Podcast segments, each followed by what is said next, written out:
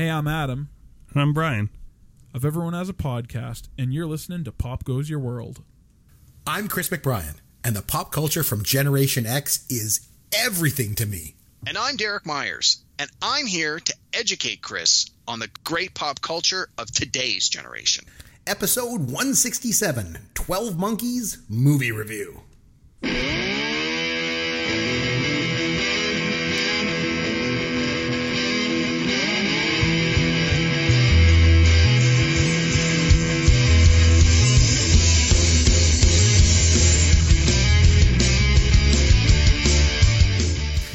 We're back. I'm Chris McBrien along with Derek Myers, and this is Pop Culture World, the pop culture podcast for the generations.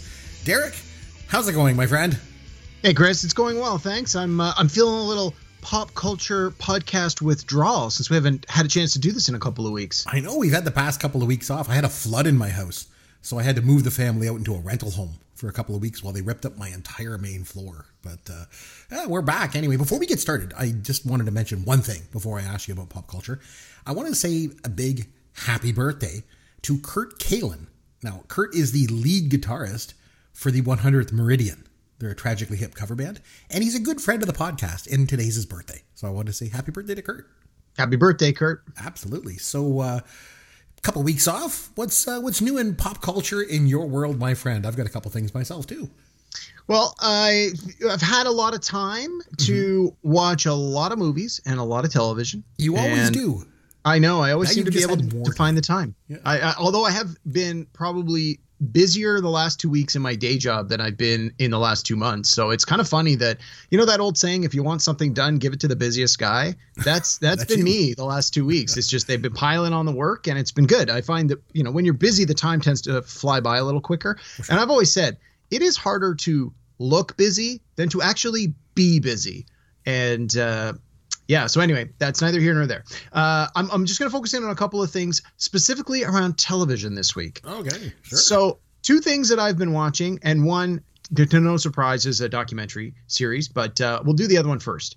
The big, uh, the big kid on the playground, the the probably one of the newest, hottest shows out right now, is part of the Marvel Cinematic Universe through the Disney Plus network. It is called WandaVision. Have you heard about this? Chris? I've heard about it, but I don't know much about it. So please educate me. It sounds like So- something for the young kids. Uh, yes and no. And this is one of those rare instances where I think that you might actually like it more than you think. So Is it on Disney Plus? it is on Disney Okay. Plus because Marvel is now all their movies are now owned and run through Disney. Okay. And it is a we'll call it a sitcom meta sitcom parody drama it's kind of bizarre it because i didn't know anything about it coming in other than it was part of the marvel universe i i was totally blo- totally blown away totally lost. So it runs uh the episodes run about a half an hour. I think there's only going to be between 8 and 10 episodes. The the first day when it dropped they dropped two episodes and then we've seen four so far. So this is now we're going to see the fifth episode tomorrow. And the way that it's set up is the two main characters, Wanda and Vision, hence the WandaVision title, Okay. um, from the Avengers franchise, are characters in a 1950s sitcom. The first episode looked just like the Dick Van Dyke Show. Then in the second episode, it's a little bit newer, and now it's the like the 60s or the 70s. I can't remember this. It was the 60s, and then the third episode was like the 70s. It was like the Brady Bunch. They became in color, and they had all the 70s styles. And so each episode has reflected the look, the feel, the style, the cinematography, the costumes of the era that the show is supposed to be set in, but they don't really explain why. So the two main characters are very much aware of what we're aware of from the Marvel Cinematics uh, universe, but the characters they interact with don't really seem to understand that they're they're like you don't really know why why they're in what is eff- effectively a television world and so it's not until the fourth episode that they start to pull the curtain back a little bit and give you a sense of why some of this stuff is happening but it's still a lot of mystery so i think chris uh, try watching the first episode and i think you're probably going to like it more than you think because i know you really dig some of those old nostalgic um, uh, sitcoms from like way back in the day I do. Uh, I'm actually I'm actually looking for a new show to, to start watching. So maybe I'll have to look into that. I'll talk a bit more about that maybe next week because I got something. Sure. want to talk Yeah. about. Well, and I'm going to obviously there's Uh, they've only dropped four episodes. There's a new one coming tomorrow, so maybe even wait until it drops its uh, the full run of the show, which I, I want to say is eight episodes, and I'll, I'll keep you posted on how it how it progresses. Please. the do. other Did- one. Did you mention one- a yes. documentary? Uh, yeah, I'm about just about to. For 40 days and 40 nights, he watches documentaries. He likes to learn about the world. It's Derek's Documentaries. Derek's Documentaries. What documentary do you have for us All this right, week? I, I got to admit that theme song's kind of growing on me. Yes. Yeah. Uh, I, I I could say something negative, but I know that you really, I really hurt your feelings the last time. I'm pretty sensitive about those Yeah. songs. Okay. Uh, so after Christmas, I uh, just did my television cable package, and I have access to a bunch of new channels that I, I didn't previously have access to. And I've been Cool. exposed to a lot of new programming that I didn't know existed or that I just never had access to in the past. One of the channels that uh, we're getting is this. Um, I, I, it's it's a gaming channel like for video games. I think it's like the GX channel or something. And um, most of the programming on this channel are around like video games. It's like people doing live streams and giving their commentary, or it's like, you know, what are the new video game trailers dropping? It's a lot of like what's happening in the world of video games, which does not really appeal to me because I'm not a video gamer at all. But I just happened to be flicking by it the other day, and there was a guy talking about Star Wars action figures. And I'm like, Oh, wow. what's this all about? So it's a 10 part documentary series, and it's called Action Figure Adventure. Ooh. And the premise is, and it's Canadian because the, the channel is Canadian. They got a lot of Canadian programming on it. It's a guy from London, Ontario, which is not too far from where we are. And he's trying to raise money for a local hospital. I think I, I missed the first episode, unfortunately, but in the recaps, I'm sort of getting the gist of it. I think he's recently lost people in his life to various illnesses. And so he's trying to give back. He's, he's like, uh, trying to figure out a way to donate some money. So what he's done is he's like a huge action figure collector kind of guy. He's like looks like he's in probably his late 20s, early 30s, and he's got this massive collection of of toys and action figures from the 80s and 90s. And he's decided to travel around Ontario and some of the US and try and find some of the most rare action figure collectibles and then have a big auction and give all the all the the proceeds away to this uh, local hospital and the local charities uh, in his neighborhood. And so again, I missed the first episode, so I'm not sure how he landed on his budget, but he's got like about five grand. So not a huge budget, but every episode he's visiting hobby shops, toy stores, conventions, and he's he's got his wish list of certain things he's looking for. So he wants some GI Joe stuff, some He Man stuff, some Teenage Mutant Ninja Turtles stuff, um, and uh, Transformers stuff. And Those old wrestlers. He's, wonder if he that, likes- there's a little bit of that in there too. And so in every episode, he's going to these different stores and he's like looking. The, the camera guy walks around the store and you get to see all this. And he comments on. He's like, "Oh, that's a really rare such and such." And oh, this is the one that's from China. And oh, this is the second printing of. Like the guy just knows so much about it. And they intercut that with interviews of industry people that he's obviously met at these conventions. So it's like a guy who did marketing for Hasbro in the 80s and an executive from Mattel from the 80s and 90s. And then a lot of people who are like shop owners and fans and and it's really interesting considering that I know you and I both grew up playing with like Star Wars action figures and and other things like that. And so it's just fantastic to see to walk down memory lane with this guy as he's looking for all this stuff and seeing things and going like, "Oh, I had that," or "Oh, I was wanted that." But then hearing interviews with people today about like how the industry has changed and how certain pieces have become more and less collectible and desirable. So yeah, it's it's really good. It's it's 10 30 minute episodes. It's called Action Figure Adventure. And so I've got episodes nine and 10 on my recorder. They dropped this week. Um, and so I'm really looking forward to just finishing my journey with this, uh, with this guy to see how much money he raises for charity. But it's like the things he's looking for are these like ultra super rare collectible pieces. And he's having so much success. People are like opening their hearts and opening their wallets to help him find this stuff because it's for such a good cause. And almost every story he goes in, they do, they offer like extra stuff to donate for the auction. So I'm kind of curious after all said and done how much he manages to raise. But it's uh, it was it's blowing my mind with nostalgia as I watch it. So I have a question for you. You mentioned when we were kids, we liked playing with the Star Wars action figures, and I certainly did. What was your favorite Star Wars action figure as a kid? Oh man, that's I mean the, the ones that always looked the coolest were were fun to play. Like I always liked just the regular white stormtrooper, Darth Vader, Boba Fett, like all those ones that looked like like they had the masks. Um, yeah, but I don't know. I, I think probably I always like playing the heroes, so it's probably Luke Skywalker and the Luke Skywalker from the first movie where he had like the white shirt on and he had the yellow lights. I think it was no the blue lightsaber that sort of went into his arm and it had a little uh, slat that you would pull. And of course, you lose or break the lightsaber. So my parents had the genius idea to just replace the lightsabers with colored toothpicks, which we thought was genius. Yes, and we did that too. I think my favorite one was Bespin Luke. Which one's that? And then the brown, like the brown Yeah, outfit. The brown fatigues. Bespin Yeah. Luke from The Empire Strikes Back. I think that might have been my favorite. But um, I- wanted to mention uh, I have some pop culture stuff too. Yeah, fire away. I, I went. I got a rental house, like I mentioned when we had this flood, and I got a chance to get some pop culture in because they had a smart TV there. So I got a chance to watch some old TV shows, my friend. I'm glad that you mentioned TV, you know, because I got to watch some old shows. So I mentioned previously that I watched the pilot episodes of The Jeffersons and Fantasy Island. Well, I am very proud to say that I watched a few more pilot episodes of some TV classics. So I watched the, I, I decided I would just go on sort of a binge and watch pilot episodes of old TV shows. And I watched Okay. the pilot episode of Diff'rent Strokes, The Facts of Life. I forgot Molly Ringwald was in the Yeah. original cast. Oh yeah. Uh, watched the pilot of Good Times, One Day at a Time. That's the original from the 70s, obviously, with Yep. Bonnie Franklin. Not that Rita Valerie. Bertinelli before she married Eddie Van Halen. And also, What's Happening? Do you remember that show with Ron? Um, it was like uh. I never watched it, but I know I know of it. Yeah. It was like Raj and Rerun and Dwayne and Dee. And of course, my favorite, I forgot, like my favorite character was Mama. It was played by Mabel King. Mabel King was absolutely amazing. Derek, I don't know. Have you ever seen the movie The Jerk with Steve Martin? Oh, it's been a long time, but yes, I have. Okay, But Mabel King was the, his mother in that movie, and she had the best line in the, in that movie, The Jerk. Because I remember when she, he realizes that he's adopted, right? Yes. Which is an entire joke unto itself.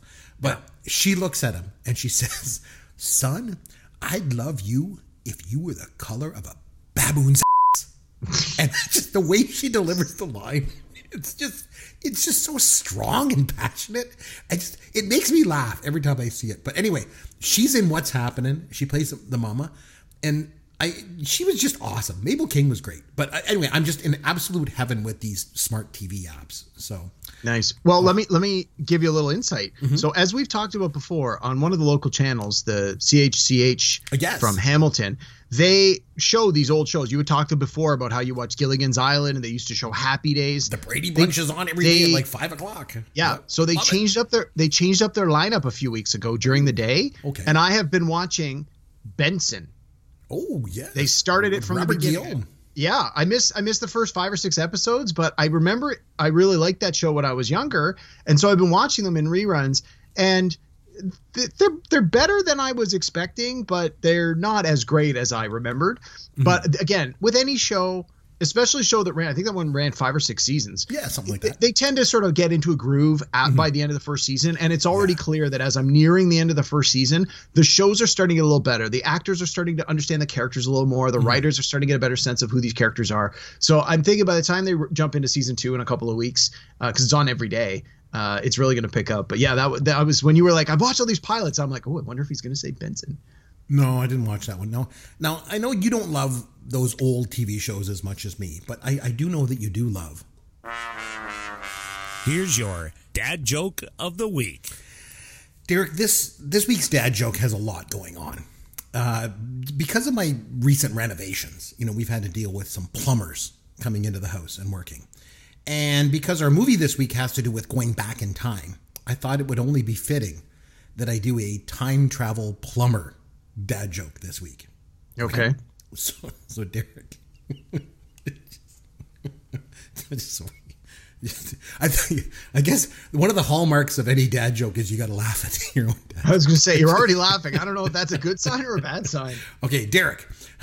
Why did the plumber build a time machine to go back to 1978? I, I, I have no idea. So he could fix Farrah's Fawcett and Olivia Newton's John. Oh my god. Hey man, I'll tell you. that, that was actually pretty good. Oh, thank you. You like it. hey man, at least I kept it clean.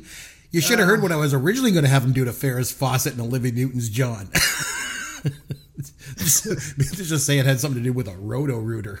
So, Yikes. Well, Meister, the rabble rouser, passing the buck over. This is the best trilogy of all time. Well, hold on, is it better than the prequels? Let's go into our Wayback Machines to the 90s. Oh, watching Well, paint dry I- is better than the prequels, right? We basically watched everything. I'm a Canadian, so I love hockey. Wawa, baby. You're a wonderful human being. Everybody's got cigarettes, even the teachers. Probably not the best message to be sending in a Disney film. Just just humor me for a second. I'm Canadian, but I can't skate. all right, Derek. So this week it was over to you to nominate a film uh, for this episode. Last time out, we had Luke Tilley join us and we reviewed Terminator 2 Judgment Day. And you decided to go with 12 Monkeys because it, um, it related to T2 in the sense that, you know, we have someone in the future coming back in time to try and, you know, stop an event from happening. So, uh, uh, maybe just give us a quick, quick synopsis, just like a quick overview of why you wanted to pick this movie. Sure. So as you touched on, we we've been trying for the last uh, few movie reviews to tie the two movies together in some loose and tangential way. And when we did T2, I thought, well, there's a lot of good time travel movies. And we've actually done a few of them already on our show. Some you've liked, some you have not liked, most you have not.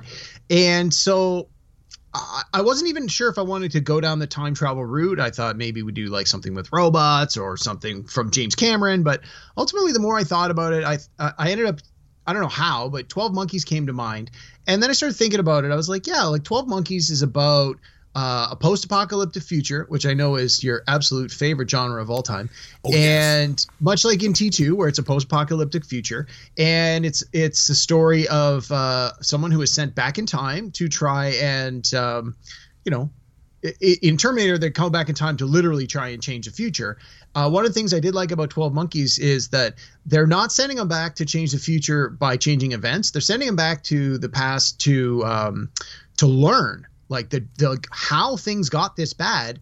Uh, because it's a it was a pandemic, it's a disease. They need information about like where did it start, where did it come from, and so they're not they're not saying go back and stop the disease. They're just saying go back and learn about the causes of this disease, so that the scientists in the future can can create a cure. Uh, which I thought was an interesting take on a time travel movie, and we can talk about that a little bit more in as we go through it. But yeah, at its at its core, Bruce Willis is a character in the future, and he's sent back in time to try and find information about this disease, which was um, which they believe is it was started by this uh, radical terrorist group called the Twelve Monkeys. They set loose a pandemic, and ultimately, I think they said something like 95% of the population died over the course of six months, and then those who were just naturally immune to it have have had to live in this post-apocalyptic world. The disease did not affect animals, so the animals have basically started to reclaim the world. And there's this whole animal theme, animal motif that goes through the whole movie. And then it's this this back and forth time travel of uh, you know the the sort of the man at a time, but at the same time the the idea of what does he know versus what doesn't he know? What does he know about the future that can help him in the past? And yeah, I mean, and it's Bruce Willis who, for the most part, usually turns in a pretty good performance. I think his performance is pretty decent. His character's a little bit uh, left of center from what he had been playing up until this point. Uh, Brad Pitt has a uh, supporting role in this movie. I-, I thought he was fantastic. He was nominated for an Oscar for his performance in this film, didn't win. Um, but uh, yeah, and it's directed by Terry Gilliam who uh, is part of the uh, Monty Python and the Flying Circus troupe. He also directed Time Bandits, which we've reviewed recently on this podcast, and he he has a a unique style of movie making that is usually science fiction based, fantasy based. It's usually uh, visually different than any other kind of director's uh, a vision. And from what I've read over the years about Gilliam, performers you know, fawn all over themselves to try and work with him, even though his movies maybe aren't as financially successful as as say uh, James Cameron, but the performers really want to work with Gilliam. He's got a really good reputation for just being this this creative guy. So in my mind, this movie uh, has a lot going for it. I thought it did have a lot going for it at the time. I, I really enjoy this movie, which is part of the reason I've recommended it. And uh, we'll get into the details of it as we go. And without further ado, I want to know: Did you uh, dislike it, hate it, or never want to watch it again? Gouge your eyes out because I think those are usually your three categories to pick from. Well, I, I, will, will start out by saying I, I'd never seen this movie before, uh, even though it came out back in '95. Um, but that doesn't mean much because I don't watch anything after 1989, right? But uh, I actually I didn't mind it. I thought it was pretty good. Um, I, I don't think I would watch it again, to be honest with you. But I'm glad you mentioned uh, Terry Gilliam. I want to take a, a look at this movie from a couple of different angles, and uh, I'm glad you mentioned Terry Gilliam, like I said, because I think we need to talk about the director here. Uh, you know, he he was the only member of Monty Python that wasn't British, right? He, he's an American from Minnesota. Right. And it's funny, you know, if you would have went back to the 70s, if you would have told me, if you'd have told anybody that a member of, you know, Monty Python's Flying Circus was going to become a director, I'm pretty sure everyone would have thought, you know, that, you know, he'd go on to direct, you know, some, some of the great comedies of all Yeah. time. But no, Terry Gilliam just like flipped all that on its head and instead directed all these films that are bizarre and they're like these mind bending fantasies and really creative. And it's just, you know, not in his, you know, sort of typical genre of comedy. Um, and- And you also mentioned the Academy Awards, which I think is important because Brad Pitt did get nominated. Um, I'm usually not a big proponent of movies that get nominated for Best Director, but then don't get nominated for Best Picture. But after watching this movie, I think I could make the argument, maybe for one of the first times, because I didn't overall love the film. I don't think the film should have been nominated for Best Picture. It was just a little bit too bizarre and trippy for me. Yeah.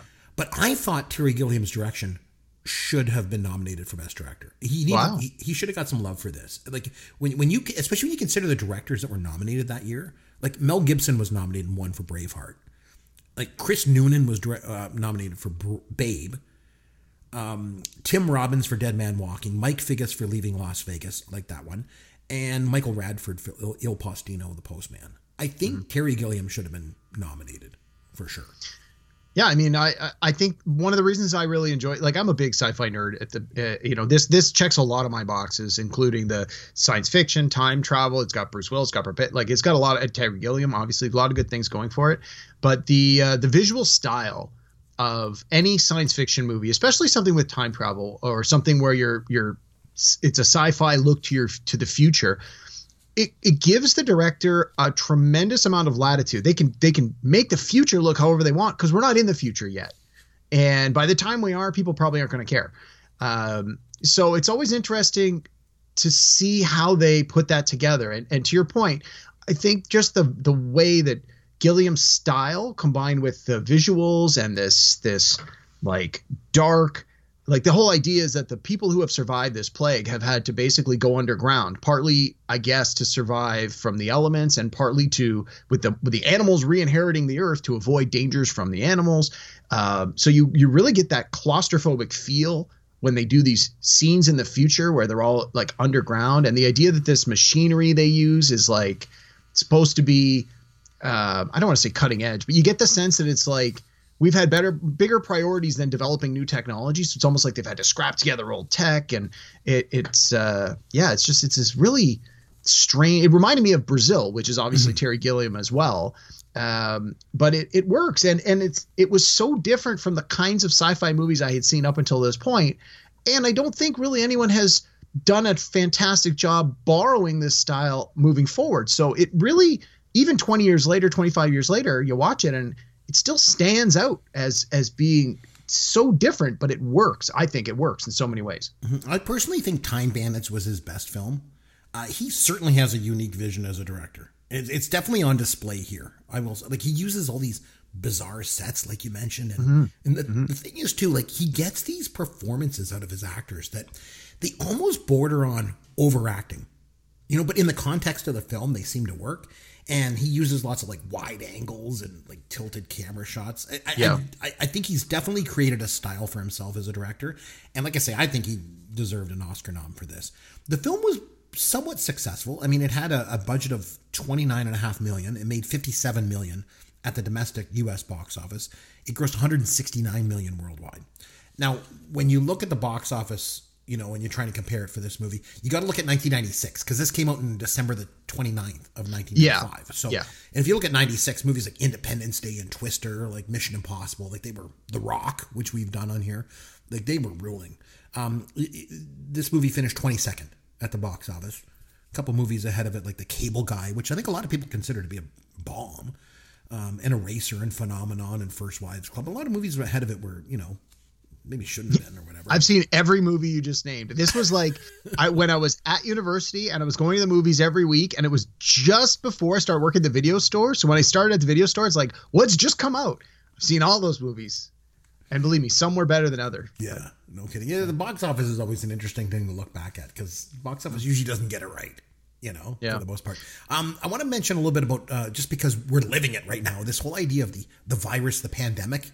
You know, yeah, that thing. was another reason why this one sort of was a little bit top of mind, and I thought was an interesting choice given the real life of what's happening now. It, it's, uh, you know, uh, another movie I've watched recently is called Contagion uh, by so- Soderbergh, and um, it's it's very much like what we're living through now, where one person gets sick and it spreads, and then there's a lockdown, and there's you know all that stuff. So it's interesting to see a movie about a plague, and then now that we're actually living through it, to see like what did they get right what did they maybe not get so right? yeah, a few things on either side because you know I love in this movie how in the future there's this massive you know worldwide pandemic. So Bruce Willis has to wear a, a hazmat suit with like these breathing tubes and a ventilator. It's completely sealed off. Then he has to get hosed down. And mm-hmm. right now in 2021, we're living through this massive worldwide pandemic, and there's that won't even wear a cloth mask over their nose. like, like it's just crazy. And so, I mean, art obviously doesn't imitate life, you know, when it comes to pandemics, apparently. Yeah. But Yeah. um, I think it's interesting in this movie, he gets in trouble for not following, you know, the proper safety rules. So he gets punished by having to go back in time, you know, and try and figure out this viral outbreak. Today, you do the same thing. You don't wear, you know, you don't wear a mask in a store. The only thing that happens to you is you, you get called Karen on YouTube. You know, like totally different, different worlds. That's for sure. Um, I want to talk a little bit about the cast, which I thought was important. Yes. You mentioned Bruce Willis. Yep. And at the beginning of the movie, you know, he's laying there, he's like naked and he's like all covered in sweat. That's pretty much what he does in a lot of his movies in the 90s, I think it seems. Yeah, Pulp Fiction is pretty much the same. Yeah. It came out what when Pulp Fiction was what 94, so it would 94, have been just yeah. before this. So I mean, he was still in good shape. You figure in Pulp Fiction he played the boxer. He he got pretty beefed up for that. So by the time this one came out, it's probably like, ah, I've still got the boxer's body. Sure, I'll do a nude scene. Why not? You know, overall, I will say Bruce Willis is he's kind of hit or miss for me. You know, in Die Hard, he was amazing. You know, I loved Mm-hmm. it. And I think when you first saw him in Moonlighting in that TV show with uh, Yeah. with, um, Cybill Shepherd. Cybill Shepherd, you just knew he was going to be a big star. You know, but I, for me, a lot, in a lot of his like action movies, they do close-ups of him, and it just it comes across like he just like he's constipated or something. Like it's these weird looks on his face. I don't know. Um, Brad Pitt uh, you mentioned, you know, when Bruce Willis gets sent to the asylum and you first meet Brad Pitt's character, my God, like the thing is, I think, you know, Brad Pitt is like this super good looking guy, you know? I mean, he, although he's not Matt Damon good looking. Matt Damon. But the thing is, I think people forget just how good of an actor Brad Pitt is. Yeah, yeah, I agree. I and I was reading um, in the trivia like the they obviously they they got this movie was made over a, like I think it took a little bit longer than they might have expected, and then it was a little while before it got released, and so apparently they they got all the performers in here had to work or agreed to work for less money than they normally would, which is part of the reason that it did only have that what'd you say under thirty million dollar budget. Um, and um, Excuse me. with Brad Pitt, he hadn't really had like his sort of big breakout performances yet. And so at the time when they got him, they they basically got him cheap because he, he I don't want to say he was a nobody, but it's um, his his career hadn't uh, you know catapulted him to the A list yet.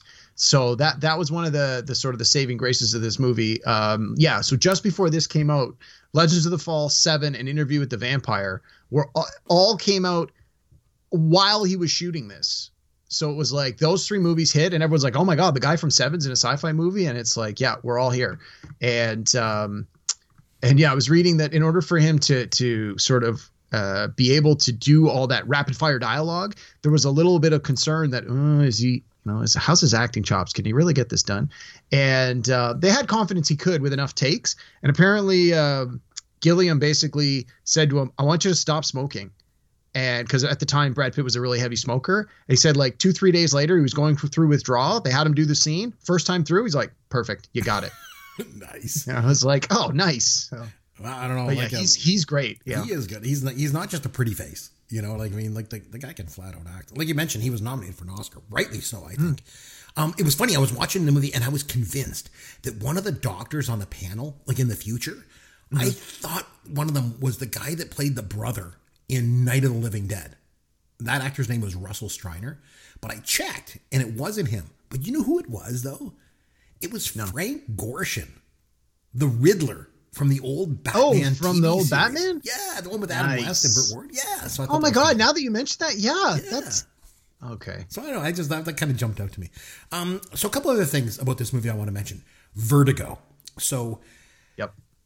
Twelve Monkeys actually has some similarities to Vertigo. You know, in Yep. to the plot, like when you think about things like themes like memory and madness. You're talking about stuff. Hitchcock's movie Vertigo, Yeah, right? yeah, Just, just for younger audiences who are like young, younger listeners are like, what's he talking about? What's Vertigo? Yeah, so you know you have to look it up on IMDb and check it out. It's one of the you know greatest movies ever made.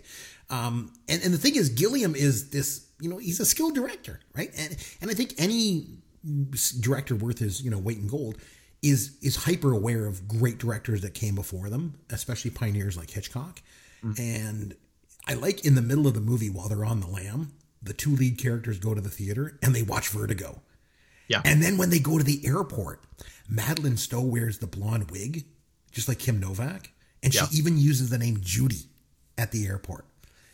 And there's a quote that they they they say in here that's the movie never changes. It stays the same. But we see it differently because we're at different stages when we rewatch it. Mm-hmm. And I just true. thought it was a great quote. And, and, and the thing is, too, this quote basically sums up the reason why I watch these old Gen X movies over and over again. And I think that's what makes the podcast so much fun around here because when you go back and watch all these old Gen X movies, it just gives us a different perspective. You know, like the movies stay the same, but our perspective of them changes because we're at different stages, right? Like Revenge of the Nerds watches a whole hell of a lot different in 2021 than it did back in 1984.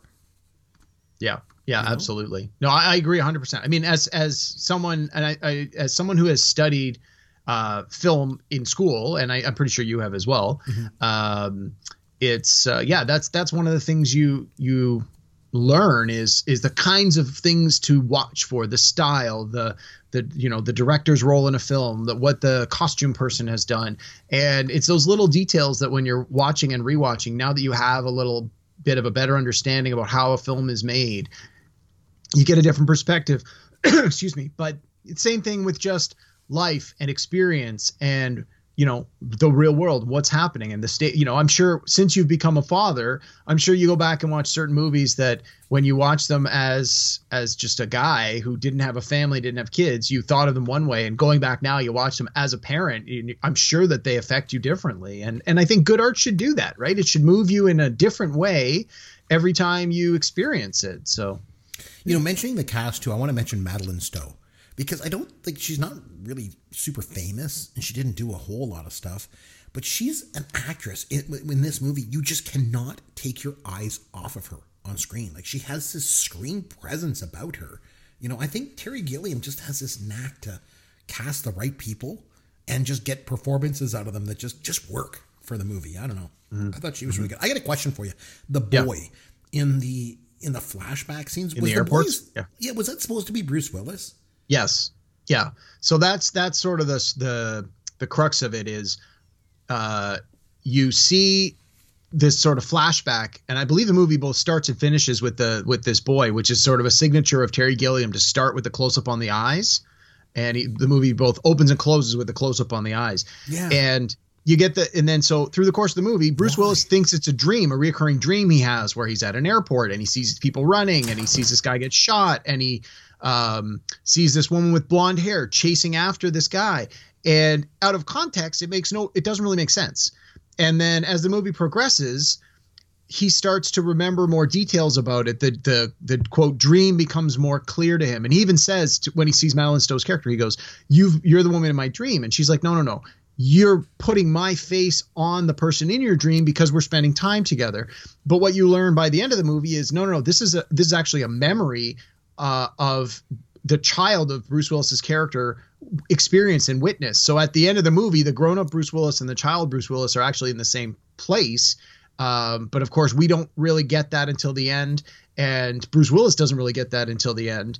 Um, and there's even a few red herrings where they they repeat that scene, the memory, the dream, where it's different performers Yes. as the guy who gets shot. Like at one point, he remembers it as Bruce Willis, or as uh, as Brad Pitt, and then as at another point, he remembers it as the scientist with the with the ponytail. And it's like, you know, again because your memory is imperfect, and you got to think if you live through a pandemic when you're how old do you think that kid was supposed to be ten? If I'm ten years old Oh, and younger, yeah. and 95% of the world's population dies, probably my parents included. I've had some bigger things to worry about than having a clear memory of this incident at an airport. Although I got to think at that age, that would have been pretty traumatic mm-hmm. as well, which is obviously why it stuck with him. So it's an interesting storytelling device where it's both that that red herring that it's pointing in the wrong direction, but it is telling in that it is actually pointing in the right direction because it's a memory. But I think it it goes back to that point you made where you know the story stays the same, but your your perception of the events reshape how you remember it, how you think about it, how you interpret it. So there's a lot of that that happens through the course of this movie, as there should with any good time travel story. As more information is presented to the characters and the audience, you should start to see and understand the story differently. You know, I always have lots of questions on these Yep. movies, so I got, I got some here. So there's a scene when Bruce Willis, when he kidnaps Madeleine Stowe, and they're in the Yes. car, and Yes. he hears the radio ad for the Florida Keys, Yes. and he says it's a secret message for him. What was that about?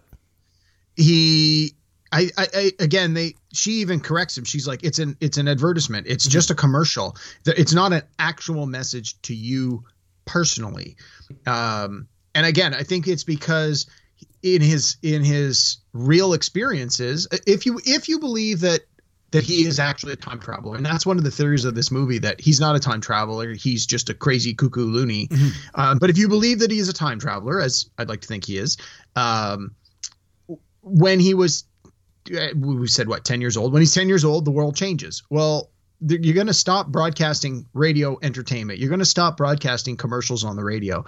And you're going to have bigger problems in your life. And so the impression i got was he was so young when all of this happened he remembers the idea of music he remembers the idea of radio but was probably too young to really understand the concept of of a commercial and so as a grown man he's he has returned on the radio and then when he hears this voice he just assumes well in the future when i hear a voice it's a loudspeaker it's somebody talking it's like you know um, It's- yeah, uh, it's a radio communicating yeah to him. yeah they're like ah, yeah, uh, yeah. you know james cole please report it's like okay they said my name they're clearly talking about me and to me so i think that's all it's supposed to be is just a, a reminder of Okay. he's grown up without this and so something as trivial as a car radio to somebody in 1990 or 1995 is a completely foreign concept to somebody who has not lived with that in their life for 30 years Okay, that makes sense. I'll take it. Another question I had: the guy in the hotel room. Like, why did Bruce Willis cut out his teeth?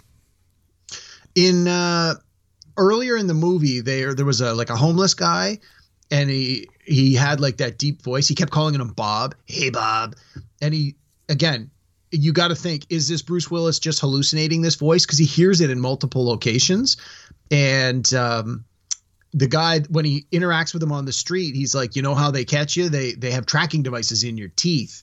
And then the guy smiles and he's got no teeth and they're like ooh he's got bad breath kind of thing and so bruce willis again i think he even says he goes i don't know if this is true or not but why risk it? Because at this point towards the end of the movie he's decided i don't want to go back to the future. I want to stay here with this girl. I want to live a real life. I- you know even though the world is coming to an end i'd rather enjoy these last six months before everyone starts to die with this woman that he's clearly falling in love with.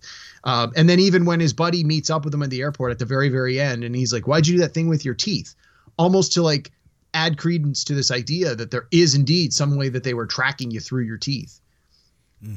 Okay, so there was a, a few things in this movie I thought were pretty cool, and I made some notes. So the first thing I thought was cool when he's supposed to go back in time to 1996, and like I don't know, something happens, something goes wrong, and he ends up in the trenches of World War One. and Yeah. he gets shot, and then later they take the bullet out of him, and they realize it's a World War One slug. Yep. I don't know. I just thought that was really cool. That that I thought that was neat. Um, something again else- it's a good it's a good framing device for Yeah. how do you how does someone from the future tell someone in the past like validate to someone in the past that I am from a different time period. So it was an interesting way to provide physical evidence to support what sounded like a ridiculous story, but it wasn't a slug from the future. It was the opposite way. It's a slug from the past that's 65 years old. There's no way you could have pulled this out of a guy today. that's what made Madeleine Stowe believe him. Yeah, I mean, yeah. if you really wanted to do that and fake it, you probably could. But in the context of this movie, Mm-hmm. it's unlikely that this character, as she knows him, would have had access to the appropriate resources to fake this. So that that was a huge uh, a huge turning point for her, where she was already starting to believe, and then it's like that was that was the moment. And then she found that picture where where he was in the trenches, naked, reaching out for his buddy there. Like, Right. Another thing I thought was cool was they're in the, this old warehouse and they have this big gunfight, and then Bruce Willis says, "All I see are dead people," and my wife immediately turns to me and she's like, "When did this movie come out? You know, is this supposed to be a joke?" You know, because this this actually came out two years before the Sixth Before Sense. The Sixth Sense, yeah. So it just it was a funny thing that I just kind of made a note of. And then another thing I thought was really neat, and it just kind of speaks to Terry Gilliam again and his directorial style. When Bruce Willis is put in that chair and it elevates Yes. up the wall, and there's Yes. this round bank of TV screens in front of him, yeah, Terry Gilliam has a wicked imagination. He just Yep. has a visual style that is all his own. You know, it, it- we saw it in Time Bandits and in Brazil and again here. Like, man, the guy's a visionary, isn't he?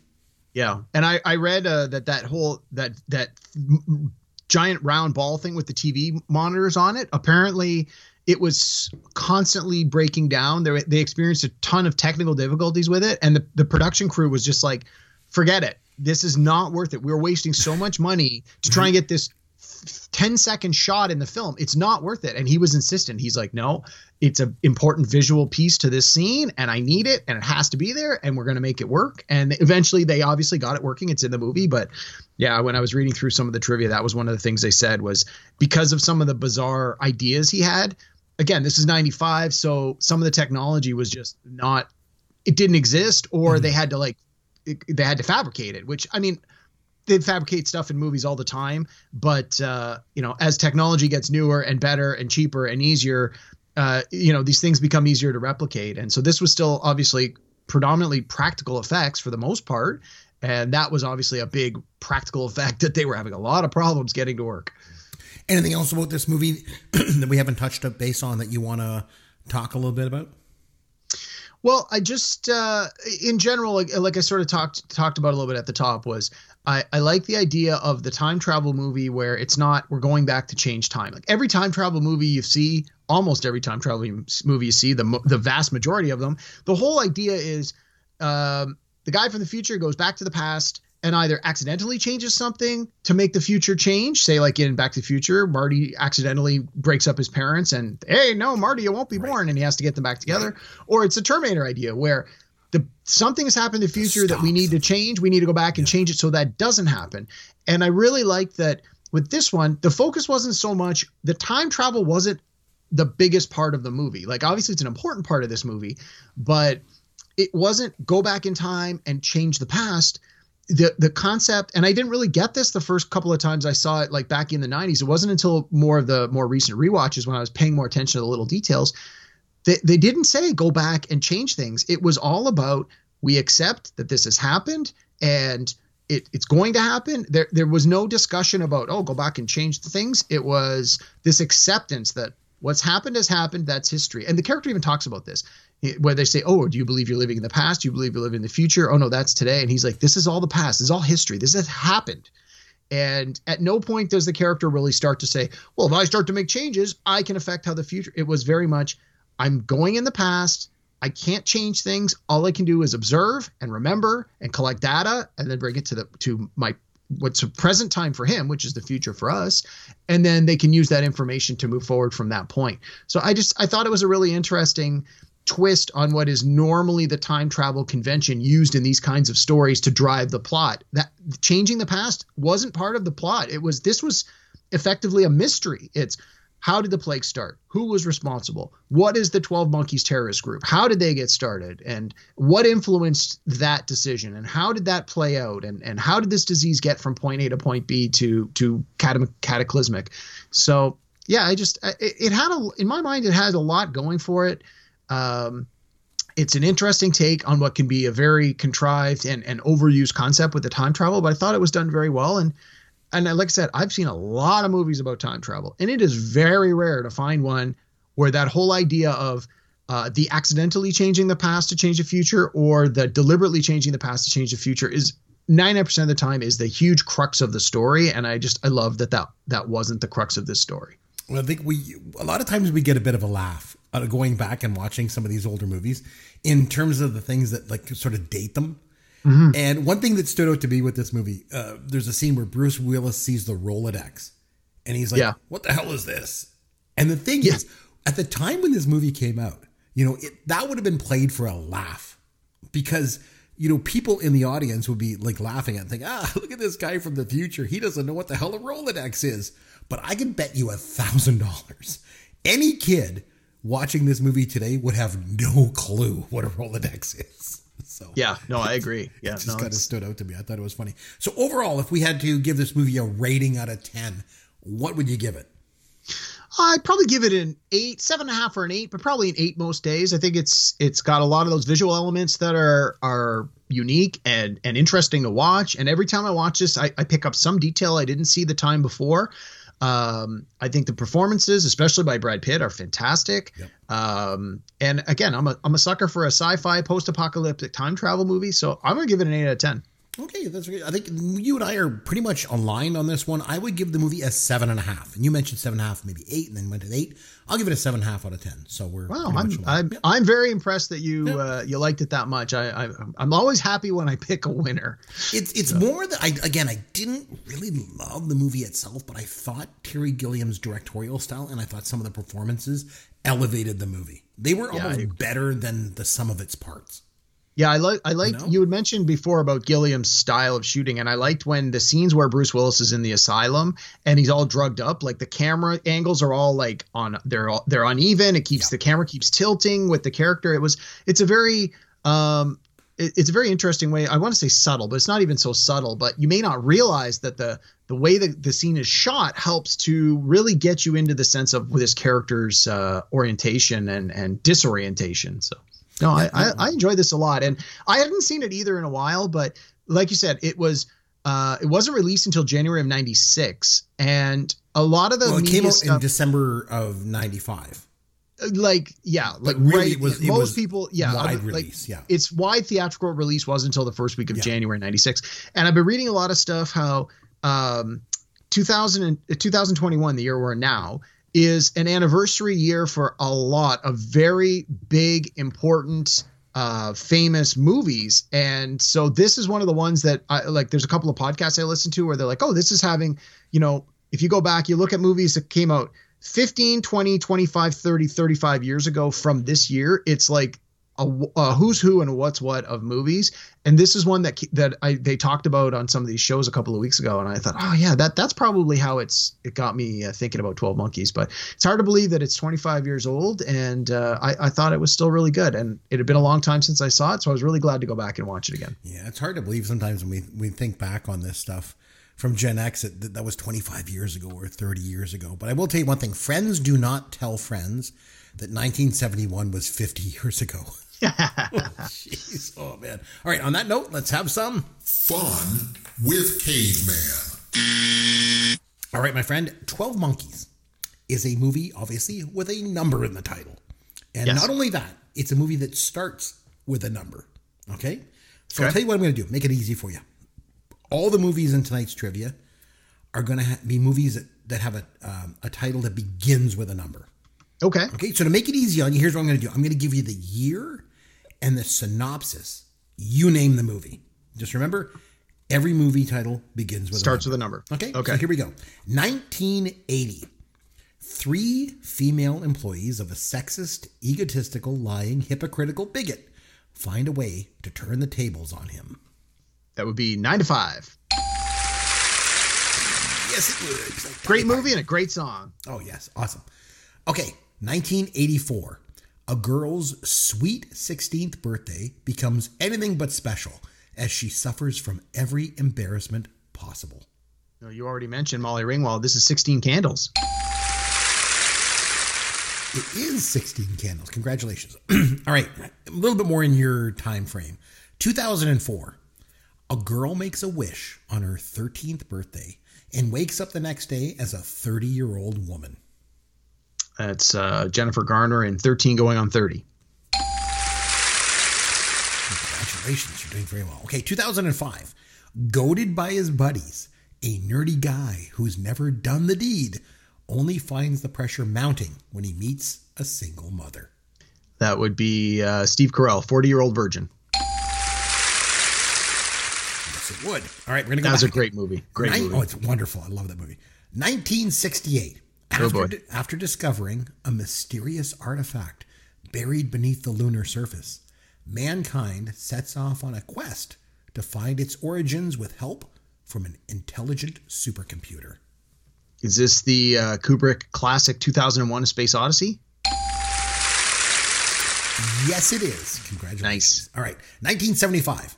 A criminal pleads insanity and is admitted to a mental institution where he rebels against the oppressive nurse and rallies up the scared patients. Oh, um, uh, Jack Nicholson. This is uh, One Flew Over the Cuckoo's Nest. Yes, it is. All right, 1987. Three bachelors find themselves forced to take care of a baby left by one of the guy's girlfriends. Yeah. Uh, three men and a baby. Easy. See, you've got this one, right? Do you know this, what the sequel was called? Uh, three men and, and a little lady. Yeah. Yeah, she was growing up. Not as good as the original. No. Uh, and the original wasn't even that good to begin with. So, Eh, okay. It was what it was. 2002, a young rapper struggling with every aspect of his life wants to make it big, but his friends and foes make this odyssey of rap harder than it may seem. Yeah. Won him an Oscar for uh, best song, Eight Mile. Indeed. All right, see, you're just you're sweeping it. 1979. Hysterical Californians prepare for a Japanese invasion in the days after Pearl Harbor. Oh, was this the uh, Belushi stinker? Uh, it was. Oh, it's it's either 1941 or 1942. I think it was 1942. It! Was 1941. Oh, I knew it was one of the two. It was terrible. All right, Never it, 1982. Heard it, heard it was terrible. 1982. It was it was awful, and I love Belushi. I love uh, Spielberg, and that movie was just crap. Okay, 1982. A hard nosed cop reluctantly teams up with a wisecracking criminal, temporarily paroled, in order to track down a killer. Roxanne. This was uh, 48 hours. Yes, it was. Also in 1982, a race car driver is driving to a race in a motorhome with his race car on a trailer. His car gets stripped of parts. He ends up with six orphan kids on his way to a race. I saw this in the theater. Six pack with Kenny Rogers. Love will turn you around. Turn Oh my God! Yeah, that's totally the song. Yes, remember that? I always remember there was a line.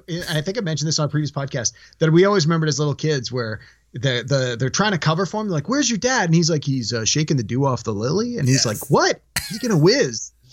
Yep. Okay. 1988, a dramatization of the Black Sox scandal when the underpaid Chicago White Sox accept bribes to deliberately lose the 1919 World Series. Yeah, that was uh, eight men out. All right, 1994. Over the course of five social occasions, a committed bachelor must consider the notion that he may have discovered love. Wow. Uh. Wow. Oh. Um. Oh, is this the Hugh Jack? Uh, not Hugh Jackman. Hugh Grant one. It's um, the funeral and the. It's. Oh my God, I know this. Give me a second. Give me a second. It's uh, four weddings and a funeral.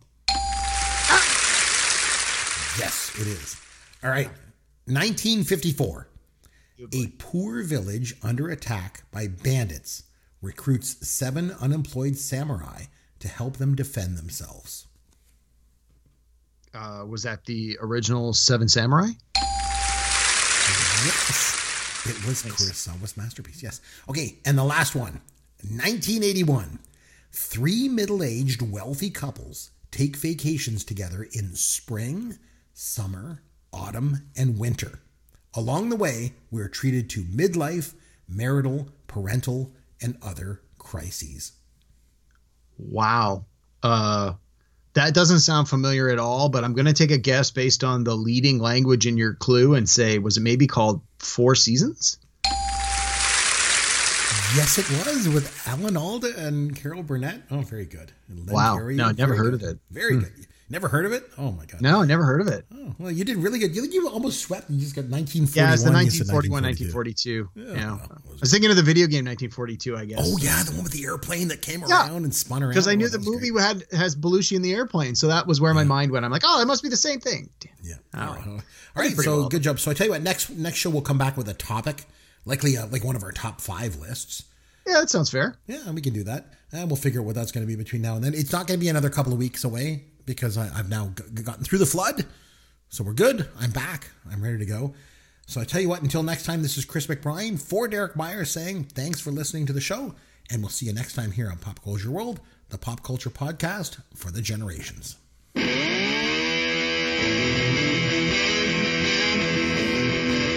Thanks for listening to Pop Goes Your World. You can contact Chris and Derek at popgoesyourworld.com. Please take a minute and review the podcast on iTunes or wherever you download and listen to the show.